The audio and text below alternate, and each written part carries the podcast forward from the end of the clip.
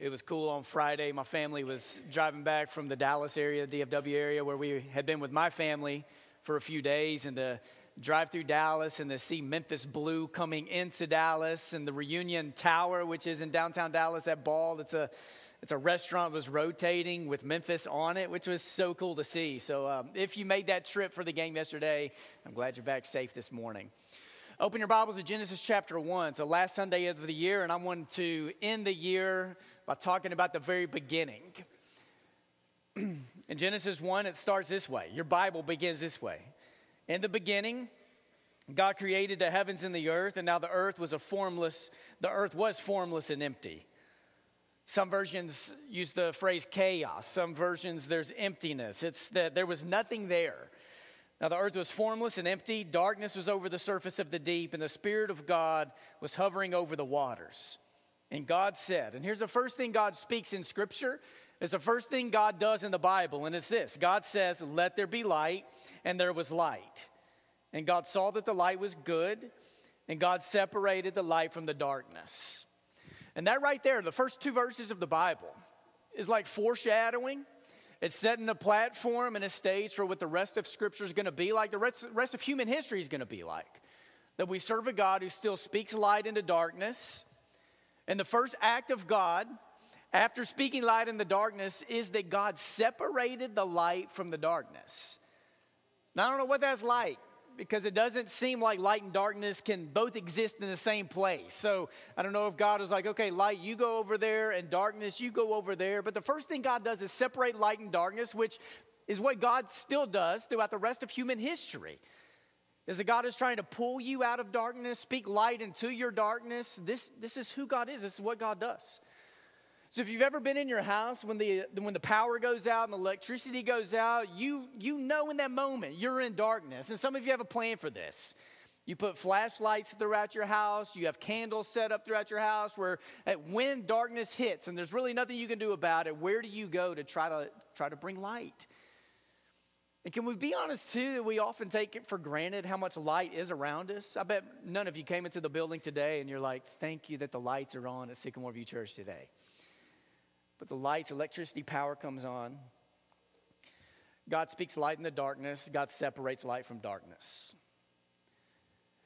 In the Old Testament, the books where the word light shows up the most, you have three of them, and it's really not even close. So you have 39 books in the Old Testament, three of them use light a lot, 36 don't. And it's Job, Psalms, and Isaiah.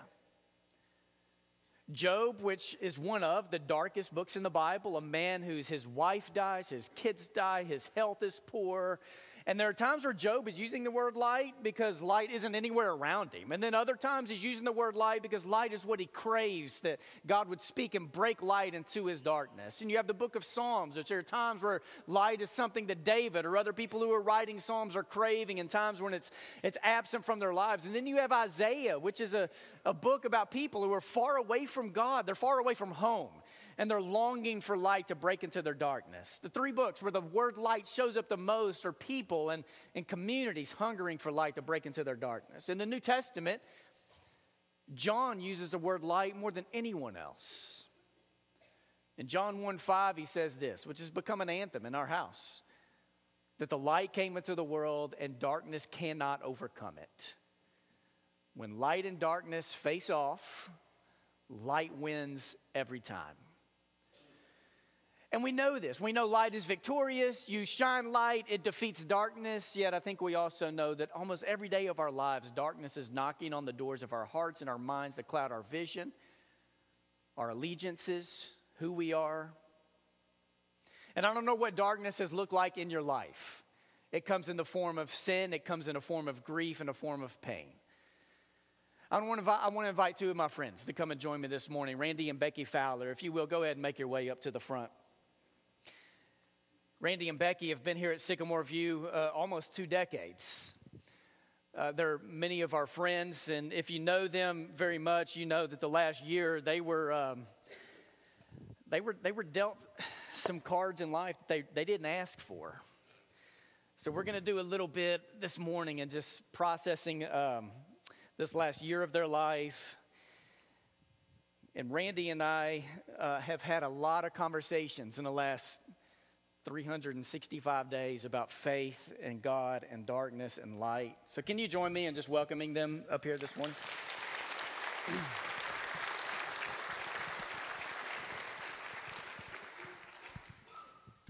Randy and Becky, um, I count you as, as good friends, and I've, um, I wish we didn't have to have some of the conversations we've had over the last year. Me too. Um, but I'm grateful for them.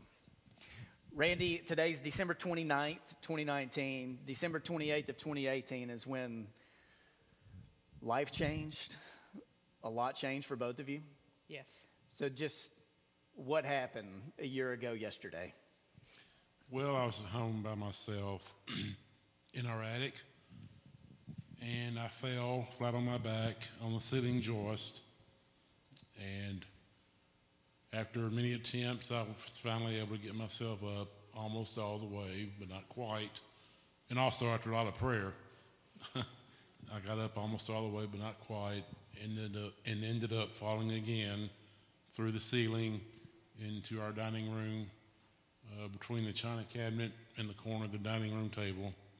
Um, pretty tight space. I landed right between the middle, right in the middle. Uh, had to get myself up again, which I did, and got to my phone and called Becky and said, You need to get home uh, and take me to the ER. I think I need to go to the ER. And of course, she asked, What happened? What happened? I said, I've fallen.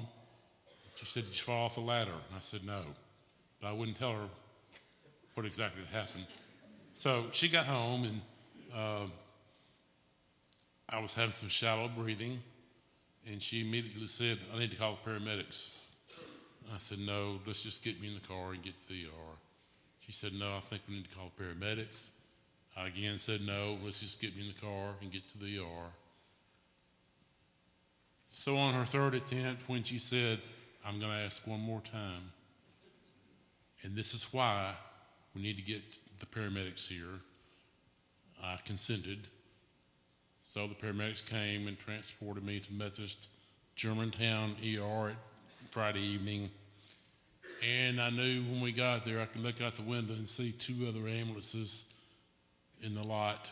So I knew that the ER was probably going to be quite busy, which ended up it was, packed, according to Becky. uh, was admitted and diagnosed with five broken ribs and a punctured lung. They inserted a chest tube to start drainage of the excess fluid and said, We need to send you to Regional 1 Trauma ICU. I again said, No, keep me here. Y'all can fix me up. And they said, No, Mr. Fowler, we need to send you to Regional 1 that can take much better care of you than we can here. So after another transport to Regional 1 ER at midnight on Friday, uh, we got there, and then I was later admitted to the trauma IC unit sometime in the wee hours of Saturday morning, the 29th. Uh, was in the ICU for about a week, where I had my first surgery, was losing blood, and they went in my chest wall to f- try to find a leak. Uh, and then after that, things started getting fuzzy. We were actually in the step down unit by then, and after Randy's first surgery, he had to keep getting blood transfusions, and he was on oxygen. Uh, he was short of breath a lot, uh, but he was able to walk down the hall with the help of the physical therapist, and um, I think I was very hopeful that he was on the mend and things had turned around. I went home. I got the phone call that said uh, Randy's being transferred immediately to the intensive care. Uh, we've had to put a tube in. He's on a ventilator. He's on dialysis because his kidneys have failed. He's bleeding. Uh, they had to shock his heart three times to try to get the rhythm regular. And uh, certainly, we need you to come back. A good friend drove me. And uh, for the next three days, certainly they did not know what the outcome was going to be. Uh, lots of you, I saw your faces during those three days, but uh, we just didn't know what the outcome was going to be. One of the medicines that they had to give Randy during that time was called Levophed, It's what led to the lack of circulation in his feet that has eventually uh, resulted in the amputation. Um, but during that time, he had two more surgeries for the bleeding, and it was then that the doctors told me it was likely that Randy was going to have to lose some portion of his lower limbs. After I regained consciousness, I, of course, didn't know what had happened. I thought I'd woken up from sleep. Um, and so Becky began recounting the last three days six or seven or eight or nine or 12 or 15, I can't remember. Uh, but I began, like I said, I began to ask her questions about what had happened. And I said, Becky, I'm really sick, aren't I? And of course, she said yes. I was so weak I couldn't hold a cup or my phone. I couldn't feed myself. I couldn't move myself. I got my phone taken away. Uh, Do what you got to do. and so after after some days in the ICU, the trauma ICU, I got better enough to be transferred to the uh, long-term acute care floor in the hospital, uh, where I began the waiting game, uh, being told that that I would certainly lose both of my legs by one doctor below the knee, and then being told by the chief surgeon that well, maybe we can save your legs and just take part of your feet, both feet. I think we can try, try that. Um, so that happened. Two surgeries for that, and then two more surgeries for skin grafts on both feet. And then another waiting game of waiting for the skin grafts to heal. Um, while all the time being promised of this land of rehab that I would go to uh, to do rehab to get better, to be able to go home. And so on April 16th, I was transferred to the rehab floor and began uh, sessions, two a day sessions in the rehab. Uh, and I just remember the first day there, I was so weak. But progressively, I started getting stronger. I could tell just in a few days, and it just progressed on and on. And I got strong enough that on May 17th, I was able to go home. And then started outpatient rehab twice a week uh, and therapy at home when I wasn't going to rehab until until a time until a time came when they said your feet are not healing enough and being told by the, the sur- my surgeon and my therapist and a prosthetics expert with well over 100 years of experience between them that they felt like the best thing for me was to do an amputation below the knee on the right. Uh, and that, again, that would be best for me as far as my future and being able to get up and get going and get around. So I was convinced, and on September 30th, we went back to the hospital again for inpatient, uh, to be an inpatient. And the surgery took place on September 30th to remove the, the right limb below the knee and was there only five days, praise God, uh, and was able to come home where I've continued to get stronger and stronger. And hopefully the prosthetic will be here this week. Of course, it was supposed to be here before Christmas, but they lied. Well, Randy, Becky, so, uh, I mean, you spent almost half the year of 2019 in the hospital. And I remember coming into ICU back in January, and we just, Randy, there were days we didn't know if you were going to make it or not. And there were times I would, after that, when you were in, in another room, I would call you before I would come and say, hey, man, do you need some Chick fil A? do you need a, a He bacon sprung for? Chick fil A. five and a half months of four and a half months of, of hospital food is probably not what anybody wants as their as their as their diet. So, uh, but I would come in, and there were days there were days when you were in good spirits, and days when you weren't, and days you were reading devotional books, and days you would ask me, Josh, you got to tell me like what is what is God doing in all this? So. Um, you celebrated, you had to celebrate your 29th anniversary in, in the hospital room in March of last year. Uh, and Becky, I, I know there were so many days you were so worn out, but you have modeled what a, a spouse is supposed to be. It's, your, it's the covenant you made. Hey, we, we said through sickness and health, and, and you have modeled in 2019 what that means. I want to ask you about faith. To spend that much time in a hospital and to be dealt some cards you've never asked for in life. In this past year, what, what made it easy to cling to faith? And what made it really difficult to cling to faith in God? Well, in the beginning, um, after I regained consciousness and realized, in fact, that I almost died, but God's mercies kept me here, kept us together, and I wanted everybody to know it. I told countless people kind of the experience in short term. Um, also, I remember in, when I was transferred to the long term acute care unit after I'd been there a little while and gotten a little stronger. Uh, Becky got me out of the room one day and just rolling down the halls of the hospital. Um, and I asked her to take me to the ICU waiting room where she spent so much time. So we went there and went in and just stayed there a little while. And I asked her some things uh, about what happened there.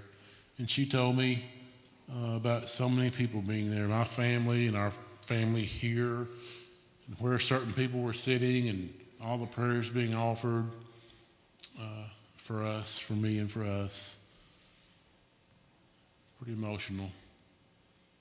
And we left there and went right next door to the chapel where she spent some time alone and sat there and talked for a little while and she told me of an experience. Uh, she was outside in the hall ICU waiting room one day crying, and a young man stopped and said, Are you okay? And she said, Yes, my husband's in the ICU. And he said, Can I pray for you? And she said, Well, yes, of course, thank you. And he did, and went off, and uh, we eventually connected I connected with him. I was in the rehab one day. We were out in the hall. I was doing some walking, and I was sitting in my wheelchair. And this young man, Brandon is his name, walked out in the hall, and I could tell he and Becky made a connection.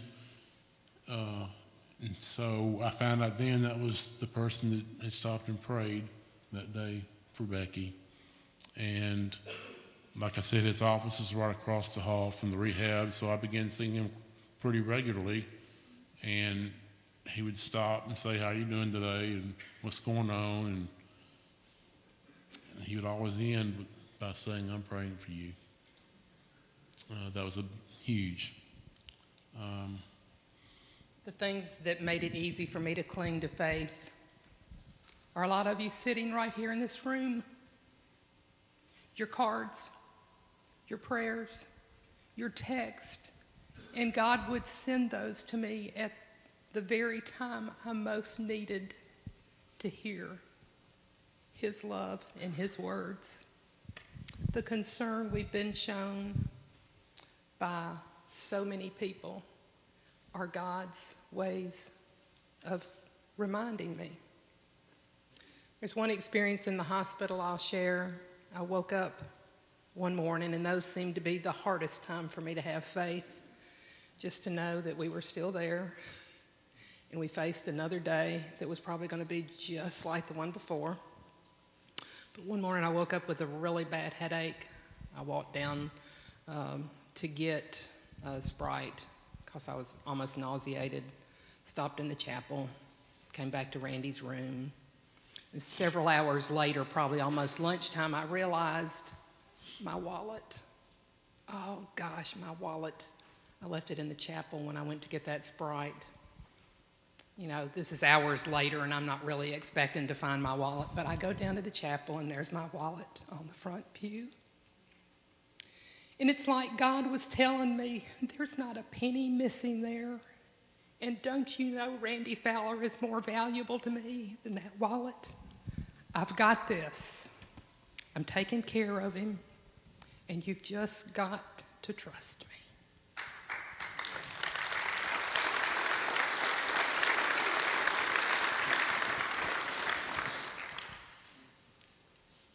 Just in the waiting, waiting, waiting for the skin grafts to heal.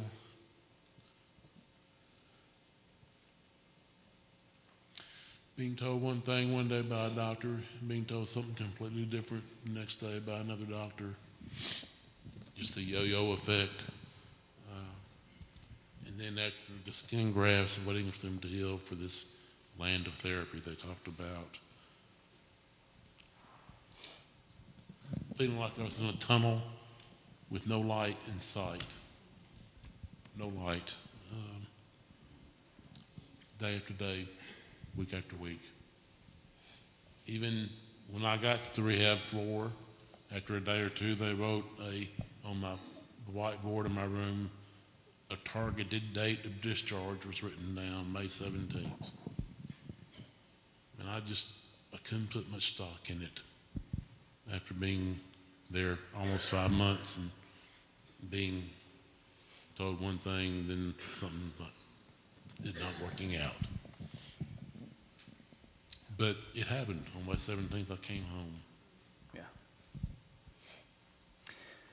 I think it was around March and April. I visited you one day, and Randy, you you asked me. You said, "Why was your life spared, yet my sister's life wasn't?" And there is survivors, just guilt that can sometimes set in. And I just want you to know, I mean, um, I'm so glad your life was spared. And I'm so glad you're alive today. And it was also around March and April. I remember you looked at me in the hospital room and you just said, I, I don't know why, I don't know why God chose to save my life now, but that you want to use your life to bring glory to God.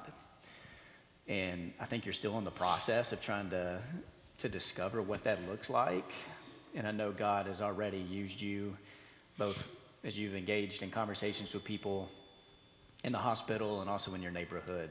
And I want to encourage the church to continue to pray for you and Becky that this will this will be a story that God will use to spread his goodness around the world. Yes. Uh, let me ask you the final question. Because in this room, there's some people, 2019 may have been the best year of their life when it comes to joy, success, family, and others who are probably struggling with forms of darkness, whether it's health, relationships. I mean, that, that just that term is so broad. How would you encourage people who are walking a journey right now of darkness and pain? Well, for me, um, actually, one of your visits one day when you were getting ready to leave and you prayed over me and said, God, please give Randy his daily bread today. And as simplistic as that is to our faith, it just struck me because I have been looking way out here, thinking the future, planning, trying to plan, organize, you know, what would be here, what would be there. And I hadn't been asking God every day for my daily bread, and I had not been thanking God for the strength I gained little by little, day by day, or the accomplishments I'd made. However little they were, they were an accomplishment and a strength gained. And so from that point forward, it's kind of a turning point. And I started trying to live day by day um, and also that you just you just have to hold on to your faith, no matter what, no matter no matter how weak your grip is. And it certainly gets weak sometimes, some days. Uh, but I came to some go-to scriptures. Uh, one was Psalm 13, which is six verses, and it starts, "How long, Lord, will you forget me?" And the next four verses. How long? How long? How long? And then in verse 5, it flips, it turns. It says, But I trust your unfailing love. And that word but just jumped off the page. But I trust in your unfailing love. And also 2 Corinthians 4:18, we fix our eyes not on what is seen, but what is unseen, because what is seen is temporary, and what is unseen is eternal. And then in this Hebrew series that you did for us back in the summer or in the fall, uh, the Sunday you preached about the eye ear effect. This eye, or the ear hears the word, the eye sees the realities of this world and the hurts and the disappointments. And it's just a fact that, that some days the eye wins because we're human and we're weak. But you can't let that go on. You can't let that rule because that's the door for Satan to walk right through. And one of the prayers that I started praying when, in fact, I knew that I was going to lose feet, legs, whatever, one of the first prayers I started praying was for God to keep Satan away from me, to keep him from walking through that door It wide open. Some of the ways that I would share with others that are going through a dark season is if you can sit and look back and know that God has prepared you for this season. Uh, we both saw our families, we both lost our dads when we were in our 20s. Uh, we both saw our families deal with tough things. Randy's mom lost uh, her husband and both parents within a two year span. My family home burned when I was four. We lost everything. Uh, the following year, we lost everything but our home uh, in a tornado. So I saw, I, I saw what church does as they gather around. And uh, I saw families that leaned into God for their strength. I also read, and most of what I say is something I've read, I also read early in this journey not to isolate yourself. And it's real natural, and it's real easy to say, we're okay. We're okay. And I certainly don't feel like I've been a very good friend. I don't feel like I have a lot to offer when I'm in a group or with my friends, but I'm trying to learn to accept their love and be so very grateful for that love. Our life group, I can't tell you how much they've done. They said instead of going on our restaurant night every month, we're going to come to your house. We're going to bring everything. Don't worry about it. And again, it's easy to say, oh boy, you know, my house. We needed that. And we, we just soak up uh, that love as they gather around us and the many things, again, that have been done uh, just for us the rides. Uh, yeah, Randy's reminded me on my card here. Uh, one of the people that we've talked about a lot over the past year is Tricia Lillard. Uh, and we certainly saw in Tricia somebody who knew dark times and went through them, not just getting through them, because a lot of days that's all I feel like I'm doing is just getting through. Tricia modeled joy.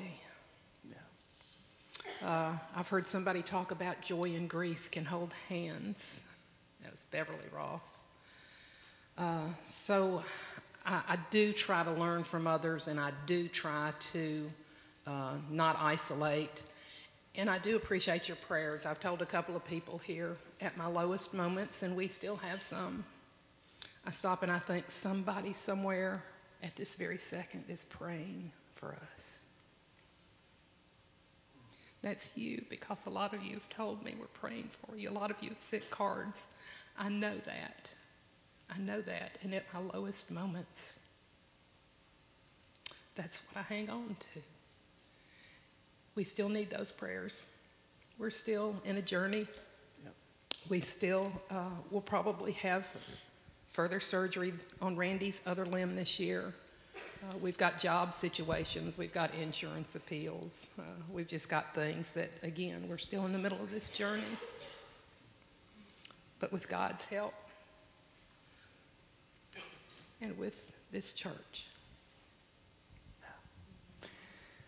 Thank you so much for being willing to join me this morning and to share part of your journey and to encourage us. So can we give our, can we put our hands together and thank them? I love you guys so much. Yeah.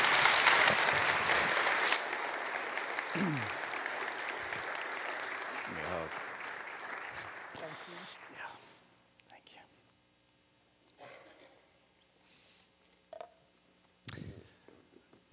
you. I want to end uh, this morning uh, with a story I shared maybe five years ago. I put this in my, my latest book, but it's a story I kept coming back to over the last couple of weeks, and it's from a, a town in, in Norway called Rjukan, Norway. And this is a town that was founded about 100 years ago, and it was founded because there's a 100 meter waterfall that they were able to generate hydroelectricity. And at the time, it was the world's um, strongest, most powerful power plant. In fact, Hitler tried to take over this town because of uh, the weapons of mass destruction that they, they could build if they were able to do that, but they weren't able to.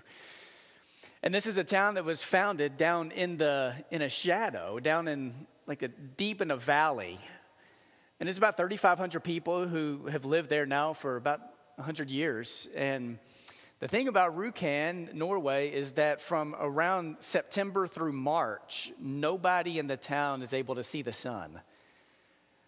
The sky lights up, there's daylight, but they can't see the sun. They, it's, it's there, it's on the other side of the mountain, but they can't see it. So in 1918, what somebody did is they made a, a cable car they created these cable cars that would take people up to the top of a mountain where they built a cafe where people could go and sip on coffee and eat some cheesecake and enjoy whatever kind of Wi Fi existed back in 1918. There wasn't Wi Fi back in 1918, all right, people? All right. But they could go up there and it gave them a chance, six months out of the year, where they could, they could see the sun. And it was just about 20 years ago that there was an artist who came to town who was also this creative type. And he thought, man, it's not like you should not have to go up there to see the sun. We need to bring the sun down into the valley. So the idea was was to put up huge mirrors that could reflect the sun down into this town.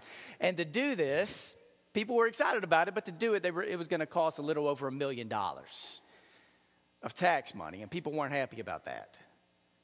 They thought tax money could go to education, and there were other initiatives they needed to fund, but they voted, and the vote was to install the mirrors.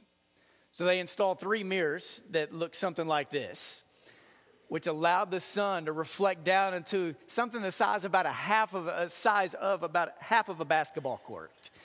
So it's not like it lights up the entire town, but the sun is able to shine down into this small little area. And the first time they had the mirrors up to where it worked, the whole town gathered in this little square area. If you go to that next slide, and they sat around with sunglasses on and all their little beach drinks, sitting in lawn chairs, and the sun came that first time, and the joy that lit up on people's faces. Those who were opposed to it, they were all right with it. And this gave me a way to think about the church and to think about what it means sometimes to navigate darkness. So let me try to put some of you maybe in two categories. For some of you, you are in a dark place or maybe a painful place in life, and you do not have the strength to get up to a mountain to see the light. And what you need to know is that God can bring the light to you. And some of you may need to hear God say, Step up and walk a little bit. I'm going to carry you up to see the light. And let me try to encourage you because I know all of you have relatives and neighbors and coworkers and friends who are in a period where they need the light of God to shine into them. And sometimes what it looks like to be the church is that we take those who are in a place of darkness and we carry them up. We carry them somewhere to see the light and experience God. And sometimes we are called to be those who reflect that light into people's lives who may be in the darkness. So I hope it gives you something to cling to as you end this year. Of a way to pray as the light of God is bursting into your life and also to reflect on what does it mean for you to be a good neighbor to those around you so that you are shining the light into theirs. Rainey and Becky, thank you so much for joining me today. And I want to ask elders and prayer leaders to go around the room to receive people.